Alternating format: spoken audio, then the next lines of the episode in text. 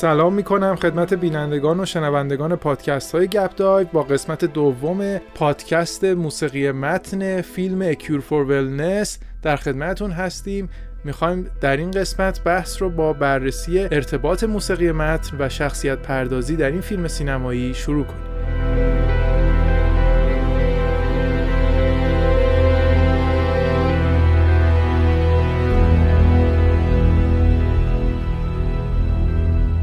به نظرت کیه شخصیت اصلی توی این فیلم چه شخصیتی به عنوان مخاطب؟ امید به نظر من اون شخصیتی که وجدان کاری بالایی داشتش تا نیمه های شب کار می‌کرد و اول فیلم سکته کرد یکی از شخصیت های بارز این فیلم.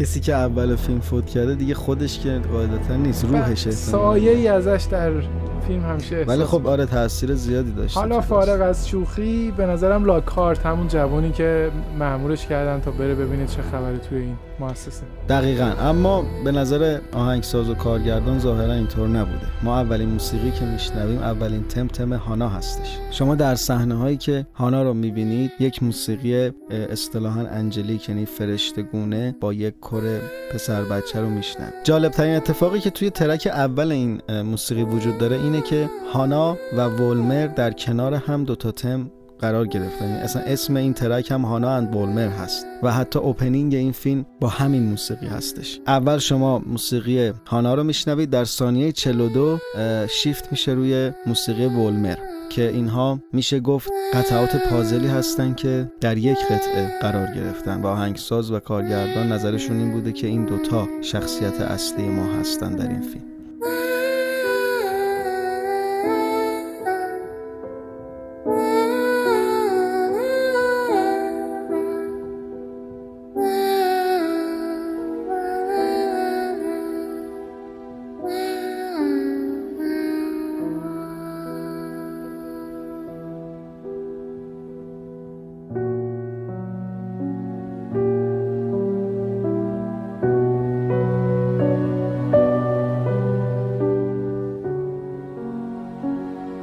اشاره کردی که دو تا شخصیتی که خیلی هم به هم نزدیک نیستن توی یک قطعه استفاده شدن این کیفیتش به چه ترتیب بوده؟ یعنی یه جور تضاد ما میشنویم یا یه جور هماهنگی؟ چون شخصیت هاشون به نظرم متفاوته ببین توی این فیلم کلا تضاد زیاد وجود داره. توی صحنه های مختلف ما تضاد می‌بینیم. شخصیت ولمر شخصیت میشه گفت خب بدمن داستان ماست. اما توی موسیقی ما این رو نمیشنویم و اتفاقا هر جا که ولمر هست یک موسیقی آرام خیلی مرموز و کشداری وجود داره که من فکر می‌کنم آهنگساز می‌خواسته این مرتال بودن یا جاودانه بودن این فرد یا به دنبال جاودانگی بودن این فرد رو نشون بده و اون فضای گاتیک رو برای همین استفاده کرده. یک پیانوی گاتیک شما میشنوید با یه سری فضای مرموز که داره موسیقی رو به حرکت در میاره. توی صحنه شکنجه اگه یادت باشه جایی که داره لاکهارت رو شکنجه میده ورمه. والا امید اونجا خیلی صحنه دلخراشی بود من اسکیپ کردم. دقیقا. جلو. نتونستم نگاه کنم. این فیلم از این لحظه ها زیاد داره. فکر کنم شما بیشتر با طبعت اینجور صحنه هماهنگی داشته باشید یکی این صحنه منظورم هست. یکی هم یه صحنه که در جستجوی راز و رمز این منطقه هست و این مکان. وقتی توی زیر زمین هستش. و جای تاریکی پنهان میشه. اون طرف در شما یه سری رفت آمد و روشنایی می‌بینید. این دو جا رو دقت کن به موسیقیش. می‌بینی که موسیقی بسیار آرومی داره در صورتی که اون فضا پر از تنشه یعنی پر از هر لحظه ممکنه این طرف وارد بشه و اینو پیدا کنه. یا تو صحنه شکنجه این داره درد می‌کشه. اما چرا از این تضاد استفاده کرده؟ این به این دلیل هست که توی اون مکان همه احساس خوبی دارن. یعنی با اینکه دارن شکنجه میشن اما چیزی حس نمی‌کنن و حس می‌کنن الان خیلی خوبه حالشون. به خاطر آزمایش ها و اتفاقایی که روشون افتاده یه جورایی همیشه تلقیم میشه بهشون که ما حالمون خوبه. ولی لاکهارت که از بیرون وارد شده و تحت تاثیر آنچنان قرار نگرفته یه جورایی انگار جاش اینجا نیست. و موسیقی دقیقا همینطوره. موسیقی هم جاش اونجا نیست.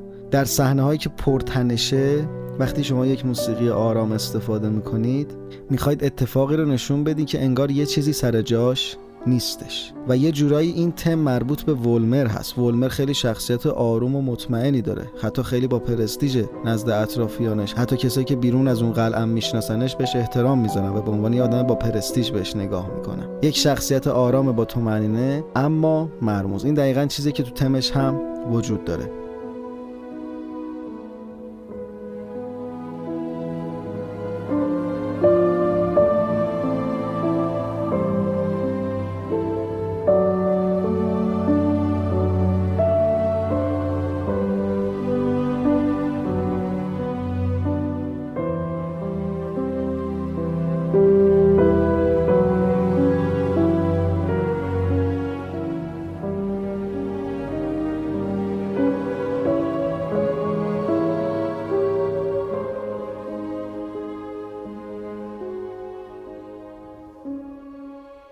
پس اینجور که شما میگی امید فیلمساز و آهنگساز دست به دست همدیگه دادن تا در صحنه آرایی این فیلم یک مکر سینمایی رو رقم بزنن. دقیقا پر از این تضادها هست توی فیلم. حتی جاهایی که شما مرگ رو می‌بینید و جون دادن توی این فیلم زیاده. مثلا اون جایی که گوز داره جون میده یا همون صحنه اول که صحبت کردیم اون فرد یه تیکه های از جون دادنش نشون داده میشه. بلا فاصله بعد از اون که بله. بلا فاصله بعد از اون شوکی که صداگذار وارد می‌کنه به شما و این صدای خیلی سنگین رو مخصوصا تو صحنه تصادف میشنوین می‌بینین که بلا فاصله صدا میفته و موسیقی بسیار آروم همون تم ولمر. یه تم خیلی آروم رو میشنوین اینجا من حس می‌کنم که کارگردان و آهنگساز منظورشون این بوده که تم ولمر همون تم مرگه یعنی ولمر همون مرده داستانه. در صورتی که خب الان زنده است اما همه می‌گفتن که این بارون مرده و کسی خبر نداشت. در کل کیارش می‌تونیم این موسیقی رو به چهار بخش تقسیم کنیم. یکی تم هانا یکی تم ولمر که یه سری از track هم دوباره برگرفته از همین تم ها هست. یه سری version های مختلف از همین تمه و یک سری موسیقی که حالت تنش داره توشون مثل track Terrible Darkness یا Lipstick که خیلی صحنه های ترسناک و پرتنش رو والفیش اونجا خواسته حسش رو در بیاره. یه جاهایی اصلا نمی‌تونی انقدر صداهای نویز دار میشنوی موسیقی رو گوش کنی و یا باید ولوم رو کم کنی یا قطع کنی. و یک سری موسیقی که برخلاف این موسیقی های پرتنش خیلی فضا رو آروم و حتی یه ذره درمانی نشون میده اون فضا رو علمی موسیقی. انگار همون حس آب درمانی رو می‌خواد به شما منتقل کنه. مثلا اون جاهایی که تو استرخ بودن و این توپ ها رو بالا پایین می‌کردن اون آب درمانی که داشتن انجام می‌دادن دقیقا اونجا می‌تونه این موسیقی ها رو بشنوی. این track ها مثل مثلا Waiting یا Volmer Institute این تعلیق و این درمان رو می‌تونین توش قشنگ بشنوین. یه جاهایی دقیقا اون مکری که گفتی کیارش توی آهنگسازی وجود داره. نمی‌خواد لو بده که این داستان به چه شکل و چه جوری پیش خواهد رفت. بله حالا که امید بحث دسته‌بندی موسیقی رو پیش کشید و با دسته‌بندی خواستش در واقع به ما یک چهره منتقدانه نشون بده اجازه بدید من هم برای خودم طبقه بندی داشته باشم از این فیلم. به جایی که حالا راجع به موسیقیش باشه این طبقه بندی به داستان و فیلمنامه می‌پردازه. میشه در مجموع فیلمنامه فیلم Cure for Wellness و داستان سینمایی این اثر رو به پنج قسمت مختلف تقسیم کرد. اول کنجکاوی هستش که ما با یکی از شخصیت های این فیلم همراه میشیم تا ببینیم داستان چی هست. دوم گیجی هستش که به همراه این شخصیت در یک مؤسسه توانبخشی سرگیجه می‌گیریم که چرا اینجا داره به این شکل و با این منطقه داره میشه. بعد از اون یک دلاشوبگی دل ما رو فرا می‌گیره از صحنه هایی که می‌بینیم. شما فکر کنم یه دکتر بعد این فیلم باید بری کیارش دقیقا امید. از اینکه به فکر سلامت پادکست کاران هستی من از شما تشکر می‌کنم. بعد از بخش هایی که دلاشوبگی رو توی ما تشدید می‌کنه و فیلمنامه می‌خواسته این کار رو انجام بده با یک بیاعتمادی روبرو هستیم. شخصیت دچار فروپاشی روانی میشه اعتمادش رو به تمام عناصری که می‌بینه از دست میده و در یک برزخی گرفتار میشه. سرآخر هم جنون رو تجربه می‌کنیم با شخصیت های این فیلم و در یک وضعیت تقریبا آخر زمانی فیلم رو به پایان میرسونیم.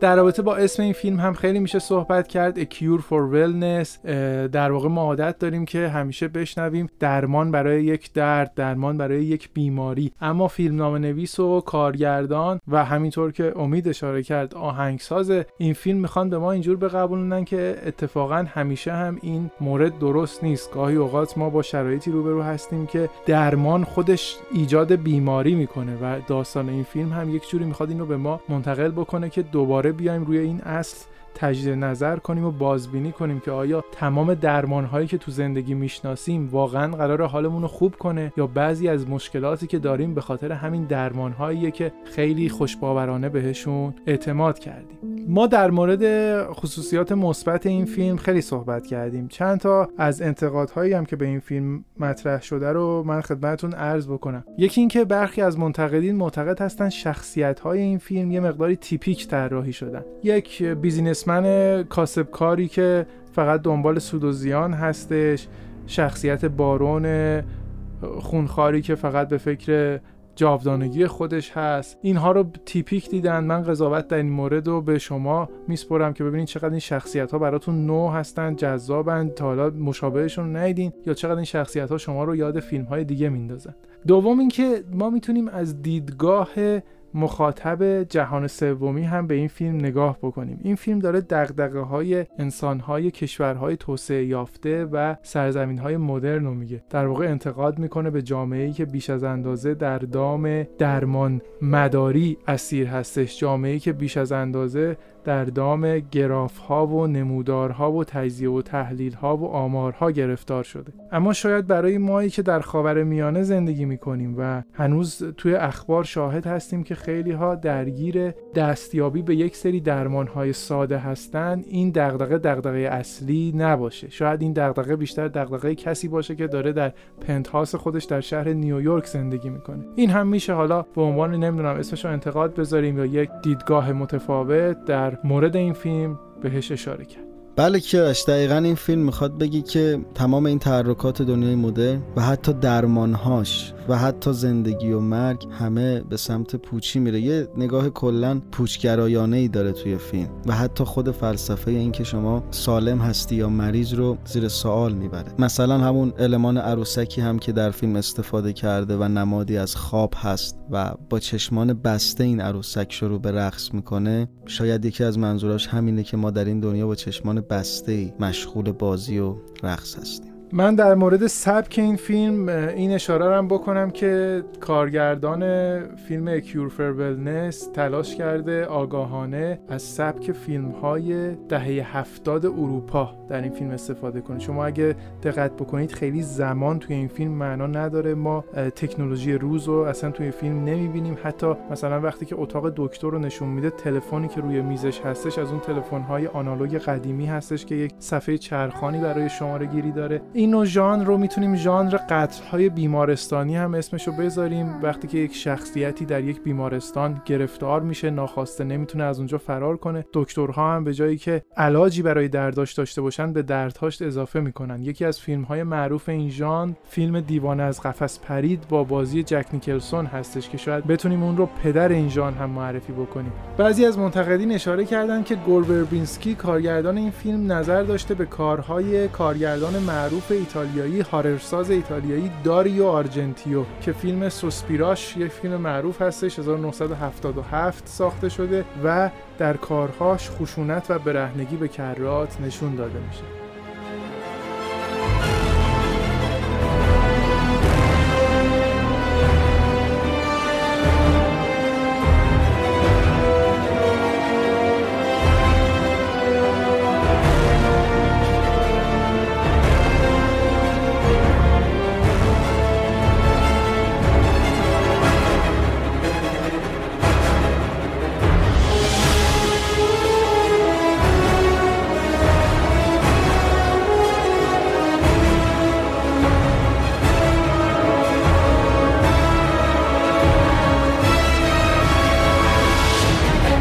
در مورد بحث موسیقی فیلم به این نکته هم اشاره کنم که حالا چه توی جلوه های صوتی و چه تو موسیقی ما یک نوع موسیقی انتظار و موسیقی تیک و تاک رو هم میشنویم. مثلا وقتی که شخصیت فیلم داره با اسای خودش توی راهروها و دالانهای این مؤسسه توانبخشی گام برمیداره یک نوع موسیقی انتظار یا صدای انتظار و صدای تیک تاک در ذهن مخاطب دوره میشه. در کل میشه این فیلم رو بیشتر فیلمی تکنیکی نامید و فیلمی که تجربی هست به نظر من. و روی موضوع عمیقی هم دست گذاشته. اما من اصلا پایان بندی این فیلم رو دوست ندارم و حس می‌کنم دو ساعت اول این فیلم یک طرف و اون نیم ساعت پایانی واقعا فکر می‌کنم خیلی سمت فیلم های تجاری رفته و می‌شد خیلی بهتر این اتفاق رو انداخت خیلی بهتر تموم کرد. هرچی که این فیلم جلوتر میره انگار هی رهاتر شده. توی موسیقیش هم اتفاق افتاده؟ کیارا شما تمام اون موسیقی که باید بشنوی تو همون صحنه اول میشه گفت میشنوی. طبق اون تقسیم بندی هم که کردم گفتم. اون دو بخش اصلی که ولمر و هانا هست رو در همون موسیقی اول میشنویش و بقیه یه جوری مکمل اونها هستن که داستان فقط به سمت جلو حرکت کنه.